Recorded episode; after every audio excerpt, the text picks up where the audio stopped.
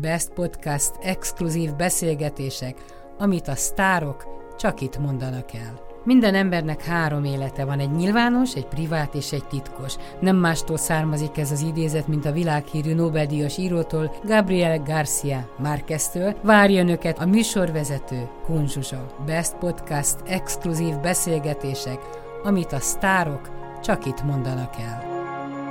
Pokorni Lia, a heti podcast vendége, a mikrofonnál Kunzsuzsa, és mire ez a beszélgetés megjelenik, addigra a mozikban is ott lesz a Nyugati Nyaralás című film, aminek a főszereplője vagy.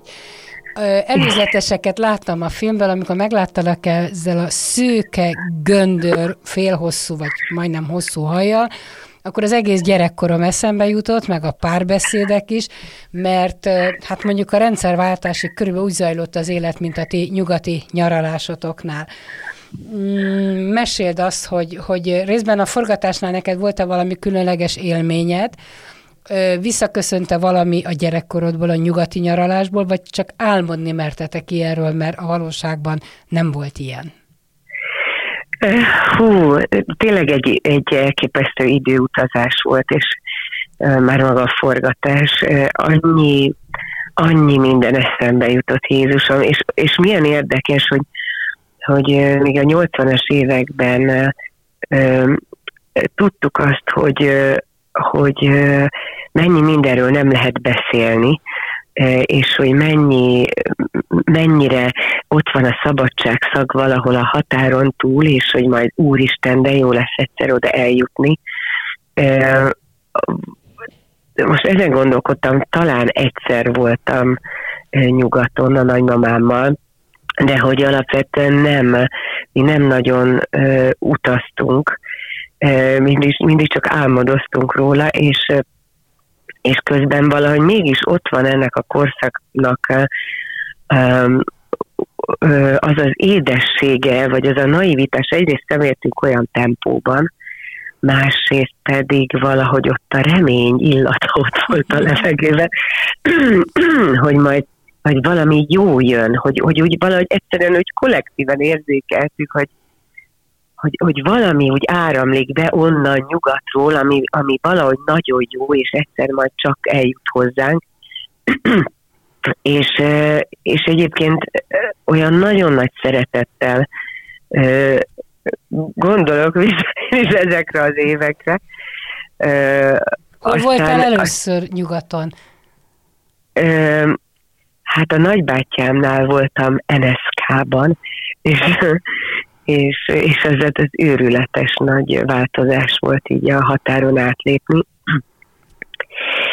És egyébként meg itt a forgatáson, ami a legdöbbenetesebb, megfogni azokat a tárgyakat, ami, ami, ami, ami a 80-as években adott volt, és valahogy így, így teljesen eltűnt így a hétköznapokból, és, és Jézus Máriám, tehát így láttam magam gyerekkoromban, ahogy jövök le a házunktól, és akkor megyek az iskolába, és így lett Walkmanem, és Jézus Máriám, az milyen marha menő, és akkor Walkmannel lehetett, mert küldött NSK-ból a nagybátyám, és és olyan répanadrágom, ami senkinek nem volt, és akkor ezzel lehetett menőzni, szóval, hogy Képzeld el, hogy nekem a, az unokám a 20 éves, megtalálta a walkman én semmit nem tudok kidobni, mert pont ilyen, hogy emlékbe van minden, és megtalált, és így tapogatja, azt mondja, Uramisten, ez meg micsoda? Na, meg egy kazettát kell. Mi az, hogy kazetta? Tehát egy, elbeszélünk egymás mellett, nem értjük egymást. I- igen, abszolút.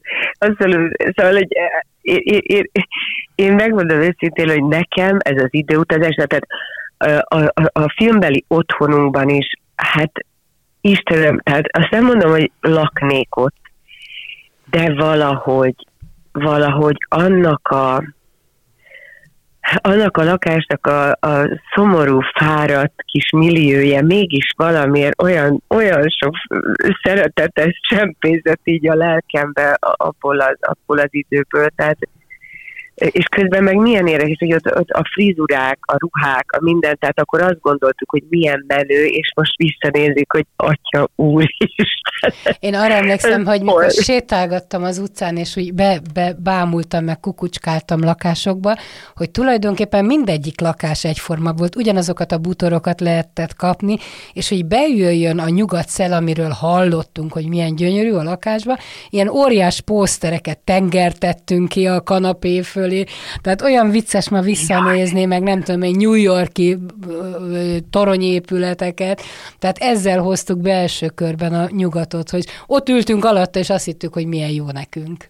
Hogy ez milyen jó, meg a nagymamám valahogy többet találkozott ugye a nyugat-németországi film, és mindig divatlapokat hozott, és akkor a divatlapokat nézegettük, hogy Úristen, és akkor, akkor abba, tehát most már ilyen szórólapoknak hívjuk, vagy nem tudom, amiben ilyen mindenféle konyha, meg, meg bútorrészlet, vagy ö, szobarészlet is, meg kertrészlet is volt, hogy úristen, hogy így, így öltöznek, meg, meg, meg, meg ilyen otthonokban laknak, meg nem tudom, szóval, hogy a ti otthonatok hogy nézett ki annó? Tudom, hogy sok volt, tehát sok, millió sok helyen volt. laktál, de hogy nézett ki?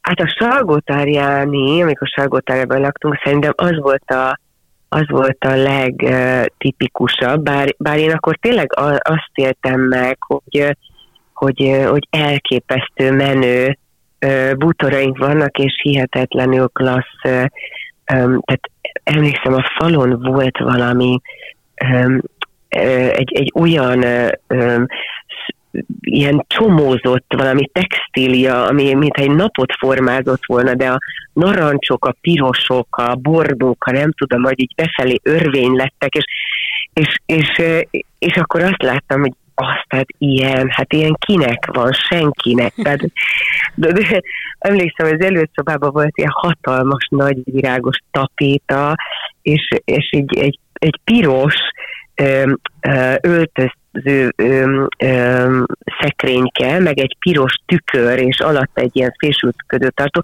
ami tudod, piros műanyag, ovális, és vagy ilyen pirosas narancs, igen, tehát valami, valami hihetetlen színek voltak a lakásunkban, tehát, hogy... Igen, de mégis valahogy az otthon melegét adták, és most Akár. például néha belépek ilyen nagyon luxus, ilyen csiriviri lakásokba, és ezt a, ezt a meleget nem érzem. Azt érzem, hogy beléptem egy, egy gyönyörű ilyen lakáskultúra magazinba. Pontosan.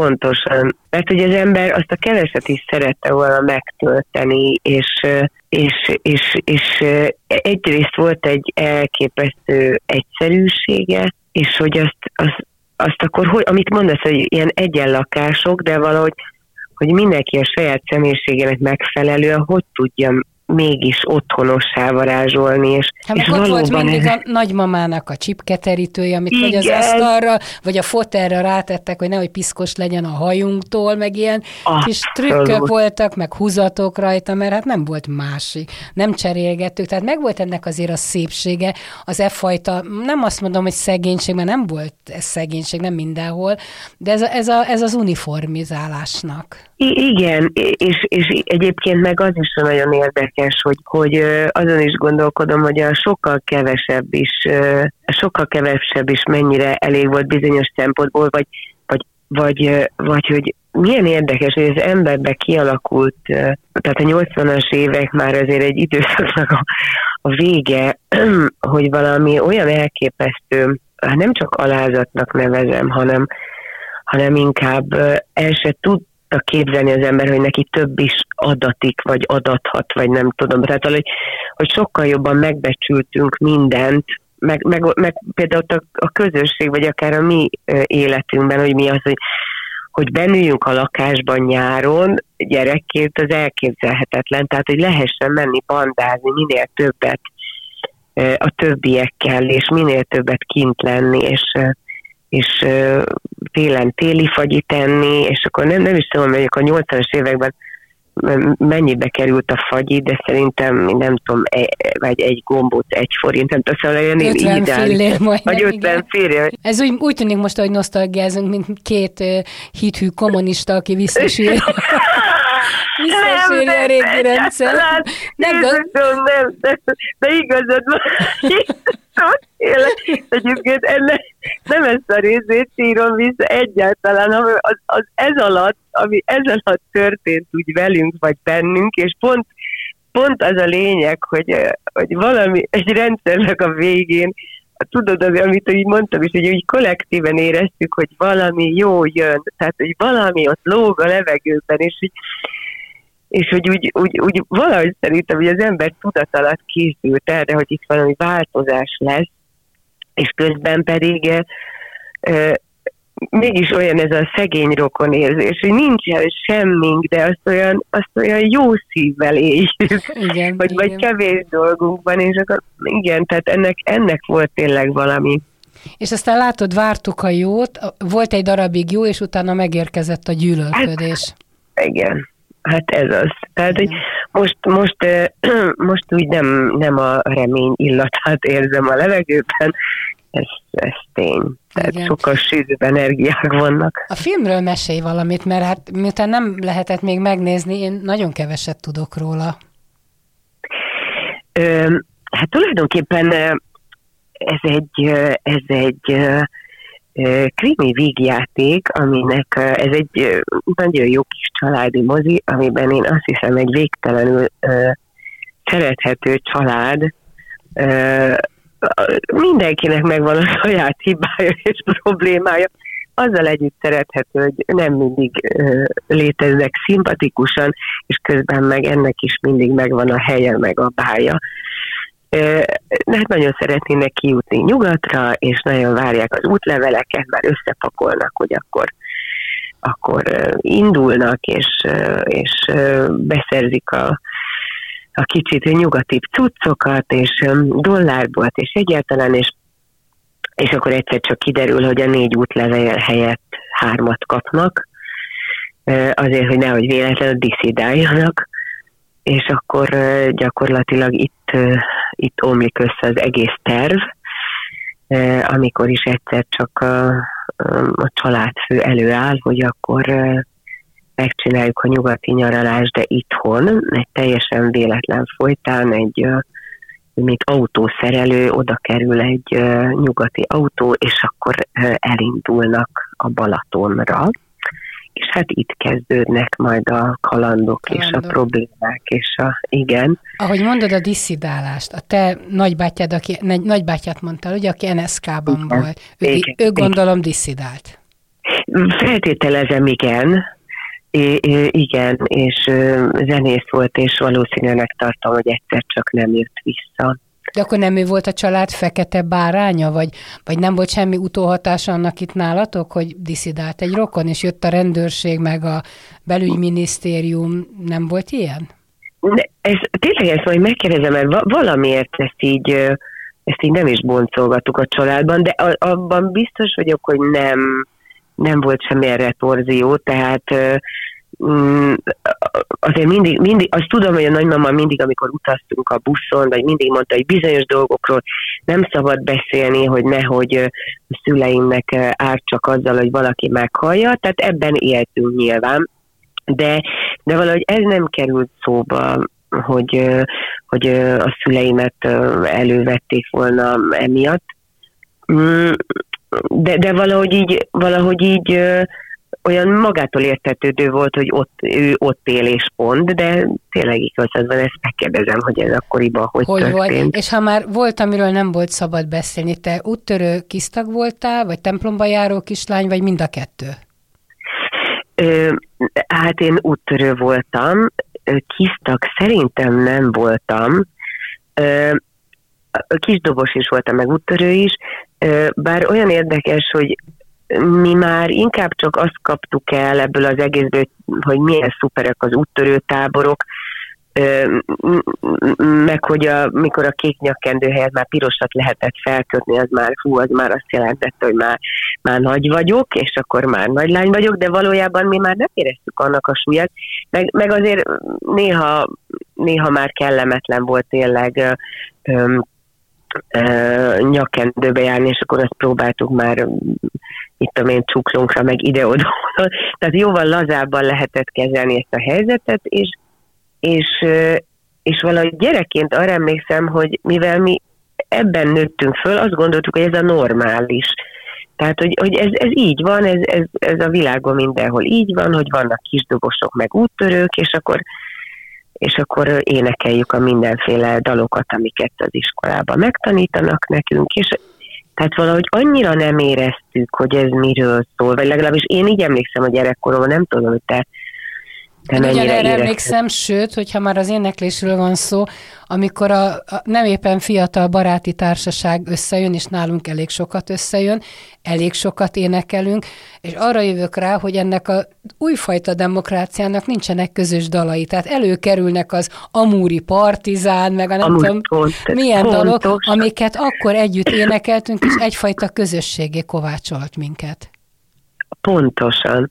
Tehát egyébként a, a közösségi élmény része az, az alapvető volt. Tehát az, az egyébként fantasztikus volt, hogy hogy a táborok, meg, meg mit tudom, őrsi gyűlés, meg mik voltak, és emlékszem, nótafa voltam, meg egy darabig őrsvezető is, rájöttem, hogy az így nagyon nem való nekem, és, és akkor nem tudom, hogy akkor írni kellett az őrsi naplóba, meg mit tudom, tehát hogy, hogy de ennek volt valami, volt valami izgalmas jelleg, hogy a különböző őrsök, és akkor, és akkor mindig kitalálni, hogy fú, akkor mit írjunk a naplóba együtt, mert a másik őrsel akkor mi történt meg, mi nem, meg hogy, hogy fogunk majd egymással versenyezni, meg, tehát ennek, ennek erre emlékszem, hogy itt volt, volt, tehát gyerekként tényleg azt értük meg, hogy ez, ez valahogy olyan izgalmas dolog, hogy nekünk ilyen titkaink vannak, iskolán belül is a különböző kis csapatok,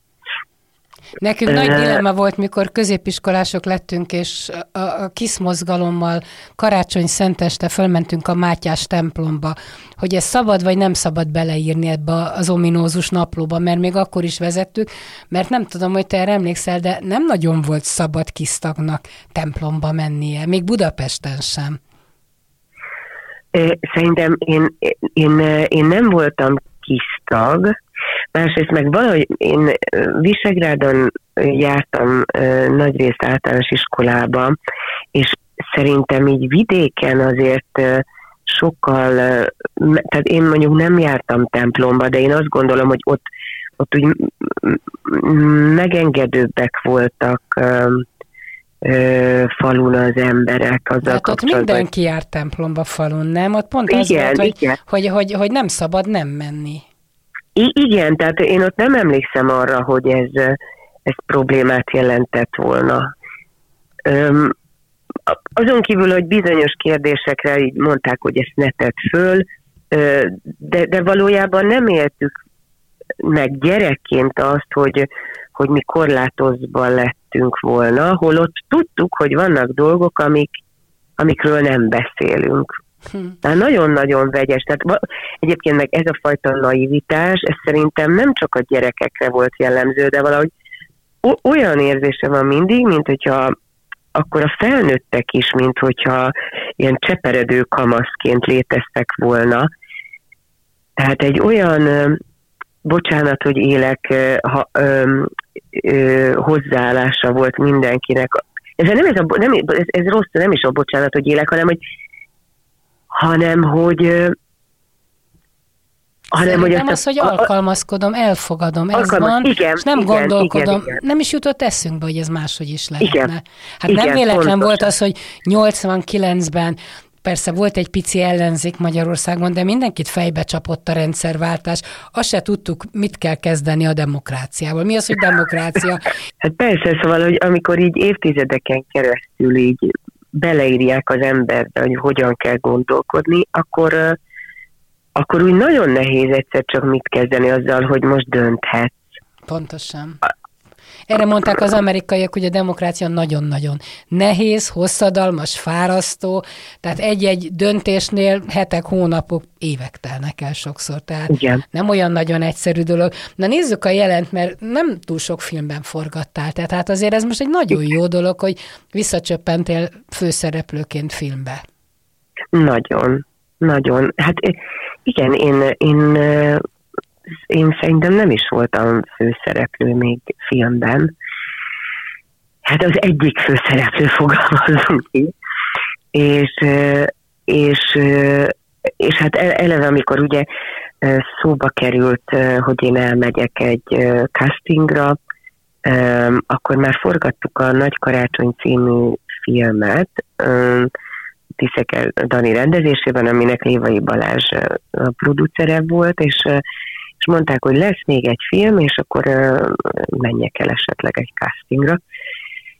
És én elolvastam azt a pár jelenetet, amit megkaptam, és én azt éreztem, hogy Atya Úristen, szóval könyörgöm, tehát hogyha, hogyha tényleg a van Isten, és most hallja, amit kérek, akkor könyörgöm, szóval annyira szerettem, annyira boldogság volt olvasni ezeket a jeleneteket, elképesztő jó megírva, Tazsned István és Lévai Balázs dolgozta, hogy írták ugye a forgatókönyvet, és, és hogy valami hihetetlen jó volt az, hogy éreztem, hogy ez, ez egy olyan szerep, amiben van mit játszani, nagyon jó karakterek, elképesztő jó fordulatok, jó mondani, jó beszélni, nagyon izgalmas a történet, és akkor így ráadásul Tiszeket Danival és Balázsa egyrészt évek óta ismerjük egymást, de hogy együtt is dolgozunk a nagy karácsonyban, és hogy ennyire jó és ennyire működik, hogy így tényleg azt éreztem, hogy könyörgöm, uram, az meg nekem, és,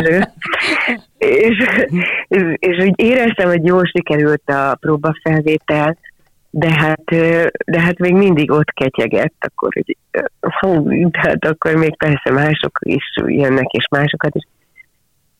És akkor próbáltam elengedni, jó, ha nem, nem, és akkor egyszer csak emlékszem a pillanatra, amikor Dani és Balázs így pont a nyugati nyarás forgatásán így kihívtak, hogy gyere, valamit szeretnénk mondani neked, de valami teljesen más ügyből kifolyólag, és akkor így forgatáson mondták, hogy akkor akkor te, te vagy, vagy én vagyok, és hát emlékszem, hogy ott a sikítozó örömtáncot jártam.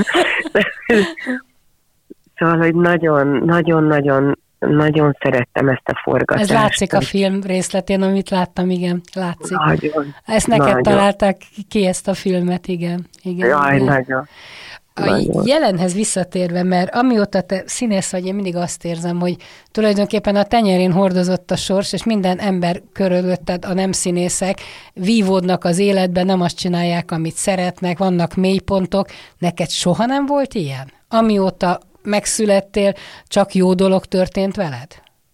Dehogy is. Ez, ez te hogy? Miből Ez látszik, ez a látszat. Ez a látszat. Nem.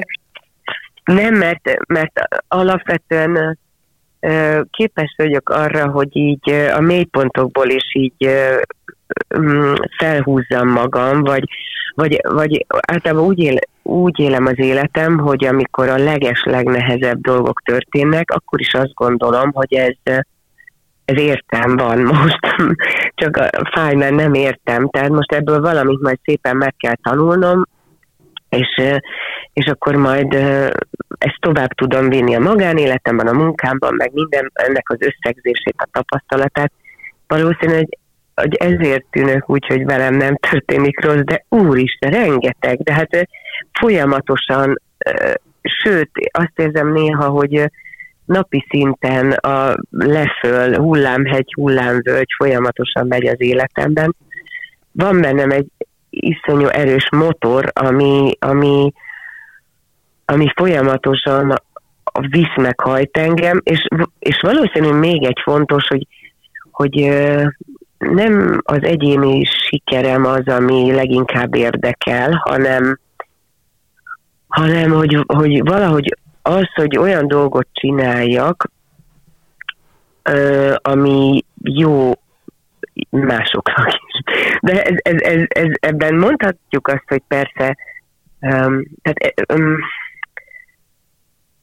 igen, valóban én ebben élem meg a sikeremet, igen, hogyha olyan dolgot csinálok, amiben, amiben több van, mint csupán az, hogy én, én abban nagyszerű színészi alakítást nyújtottam, hanem, hanem mindig azokat a helyzeteket keresem, hogy mi, mi az, amit át tudok adni azzal a szereppel, azzal a riporttal, azzal a, az egyéb más millió dolgot csinálok még az életemben, mi az, amivel tudok adni az embereknek valamit, amit, ami, amivel nem tudom, segítek, vagy, vagy bele tudnak kapaszkodni, vagy nem tudom.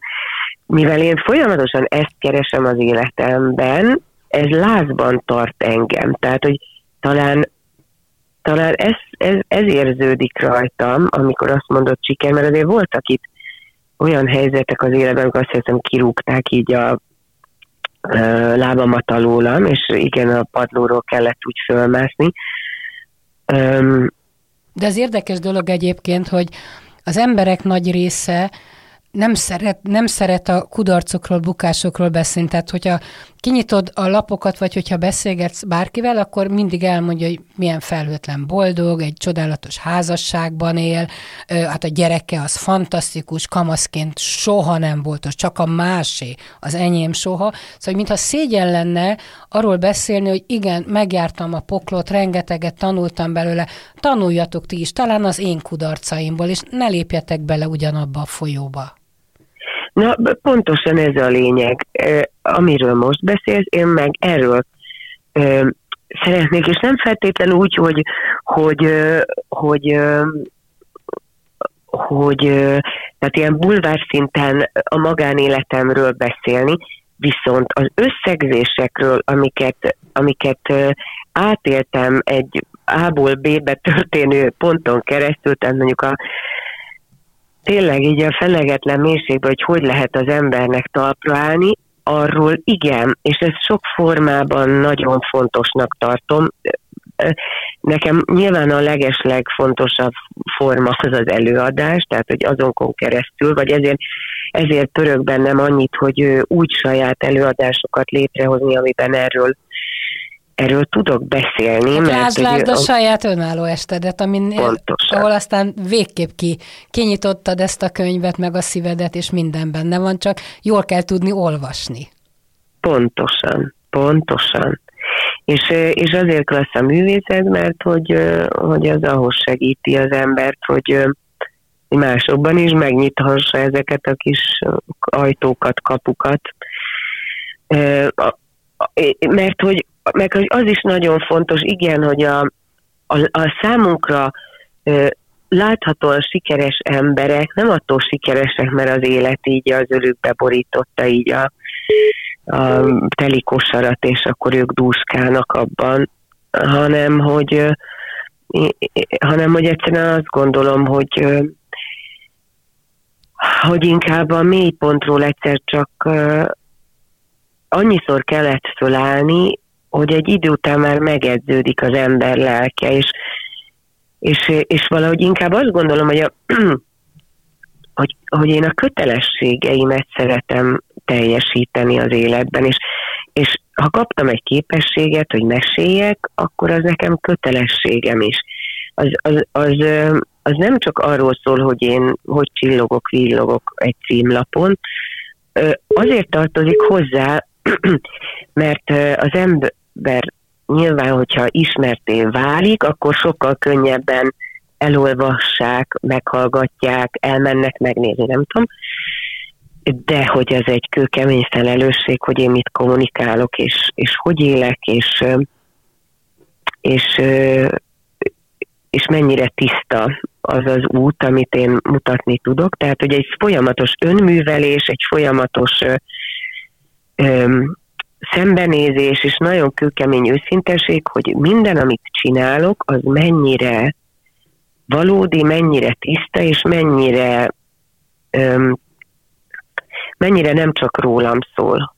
Mondok néhány példát, amiben tudsz nekem segíteni. Most a, a fél ország hát a fiatalok leginkább, útna, leginkább útnak indulnak, és szerencsét próbálnak a világon mindenütt, vagy hazajönnek, vagy nem.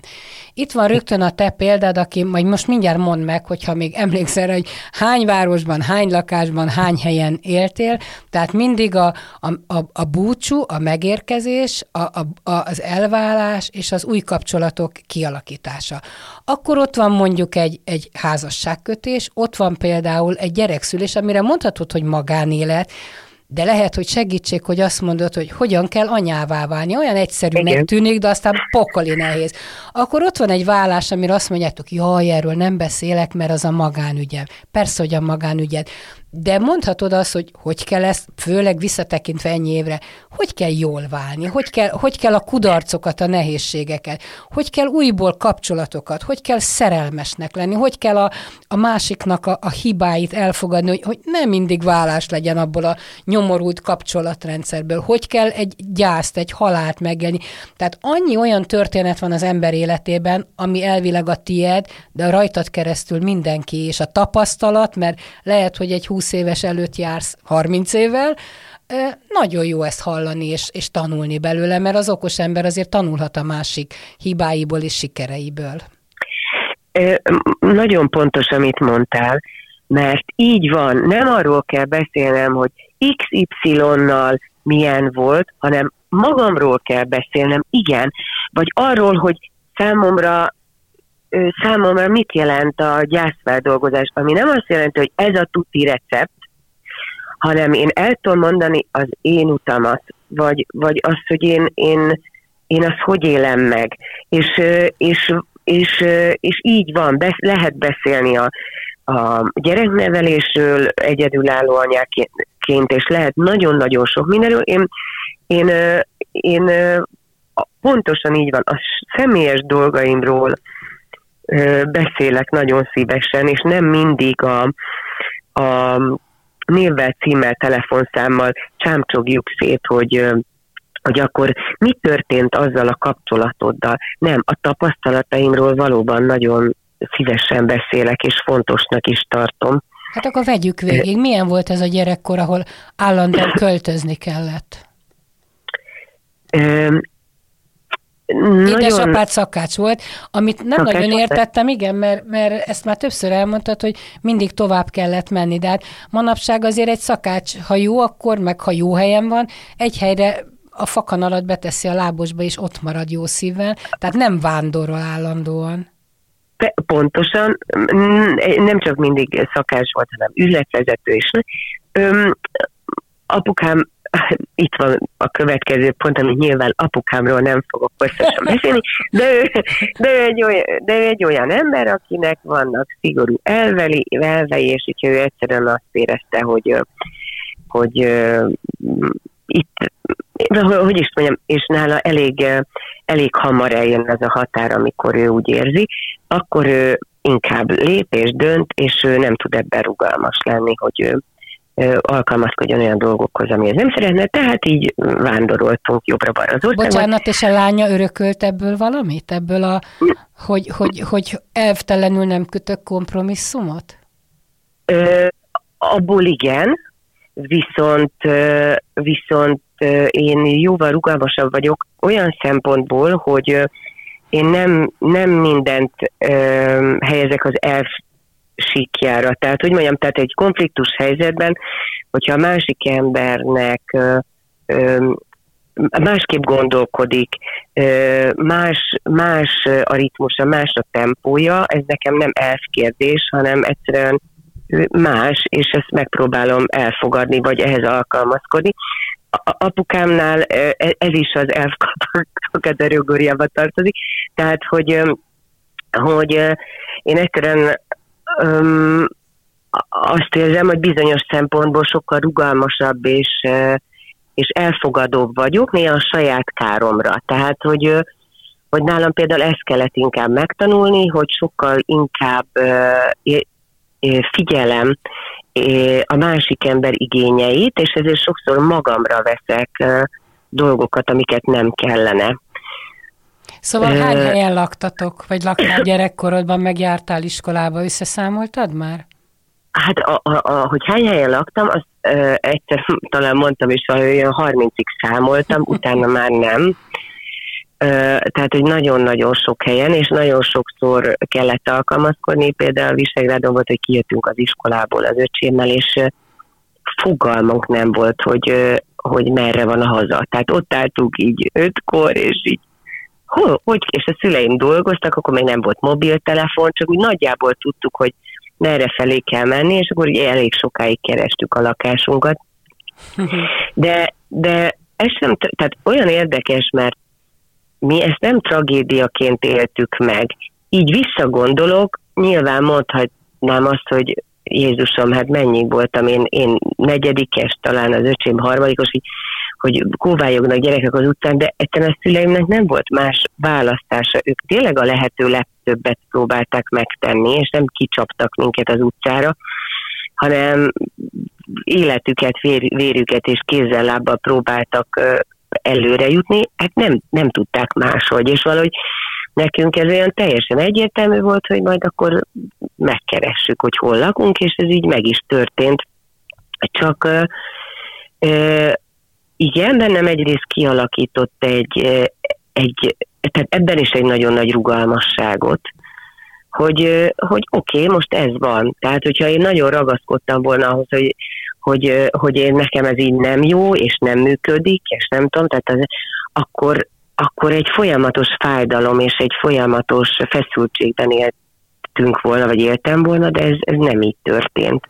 És a közösségek, az új közösségek mindig befogadtak? Soha nem csúfoltak? Nem, egyáltalán nem, és, és azért nem, mert, mert én mindig azt mondom, hogy könnyen elengedek dolgokat, amiközben szerintem nem így van, csak kialakított bennem ez a sok-sok minden egy fölkészülést arra, hogy semmi nem az enyém, és nem is ragaszkodhatok semmihez igazán. Eszembe jut, hogy a gyereket sem a tiéd, őt is csak kölcsön kaptad az pontosan. életben, és el kell tudnod engedni, ha eljön az idő. Pontosan, pontosan.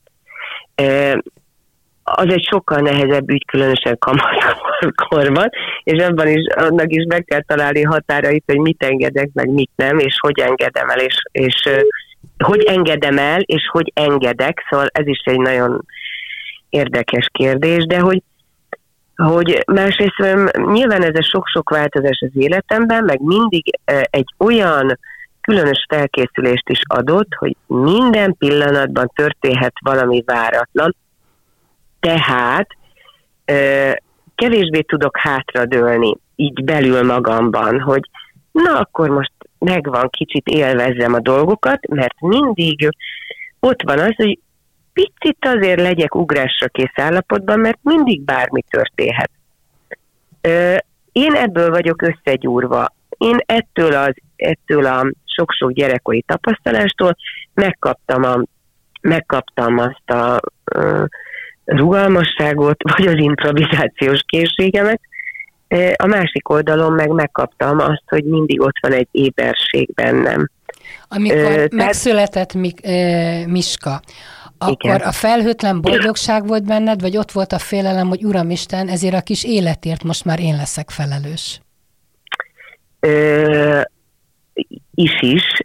Nyilván annyira elöntött engem a, az anyai szerelem, hogy, hogy jelen tudtam, tehát sokkal inkább dominált az, hogy, hogy ő van, és ez mekkora csoda, persze, persze azért, amikor néha így előre gondolkodtam, hogy, hogy, hogy ne, ne tervezzem még azt, hogy mi lesz majd 10, 20, 30, 40, 50 év múlva, mert úgy sem tudok ezzel foglalkozni, óhatatlanul hátul mindig motoszkál, hogy ezzel is hogy kell készülni, vagy, vagy, vagy a születése óta.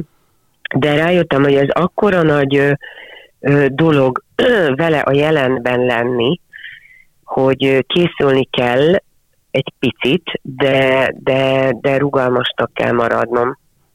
Hát az egész életed arra ösztönzött, hogy rugalmas legyen, mert mondjuk az esték sem lehetett túlságosan könnyűk, amikor te elmentél játszani, ő meg otthon maradt nagymamával, vagy akivel éppen otthon maradt, vagy a, az édesapjával. Tehát azért ezek nehéz pillanatok. Ezt szokták mondani legalábbis a színészek, hogy életük legnehezebb szakasz az volt, amikor a lefekvésnél el kell hagyni a gyereket. Hát ez borzalmas, persze, hát ez, az, az, az tényleg, és közben tényleg a, a Misi nem nagyon aludt négy éves koráig, tehát nagyon sokszor fölébredt éjszaka, tehát rendkívül kevés alvás, közben természetesen, hogy minden meglegyen neki körülötte. Nem tudom, tehát, hogy, hogy, hogy ez, ez egyértelmű, és, és utána még jön az este, amikor így le kell fejteni a karját, miközben ott zokok, hogy anya ne menjen, azok, azok szörnyű nagyon... Lehet, szörnyű lehet. Most azért megkérdezi, hogy mikor mész már el otthonról, hogy egy kicsit üres legyen a lakás, és a, mondjuk a saját buliát a saját barátaival élhesse? Tehát most már azért hát, ez, ez lazul. Hát ő, igen, tehát ő, ő, ő azért leginkább hát, szóval leginkább így szeretne elköltözni, meg, meg nagyon sokat nincs itthon, mert most már nem, nem én vagyok a fókuszban, tehát hogy most már inkább igen, nagyon szeret egyedül lenni, és úgyhogy én kevésbé vagyok körülötte.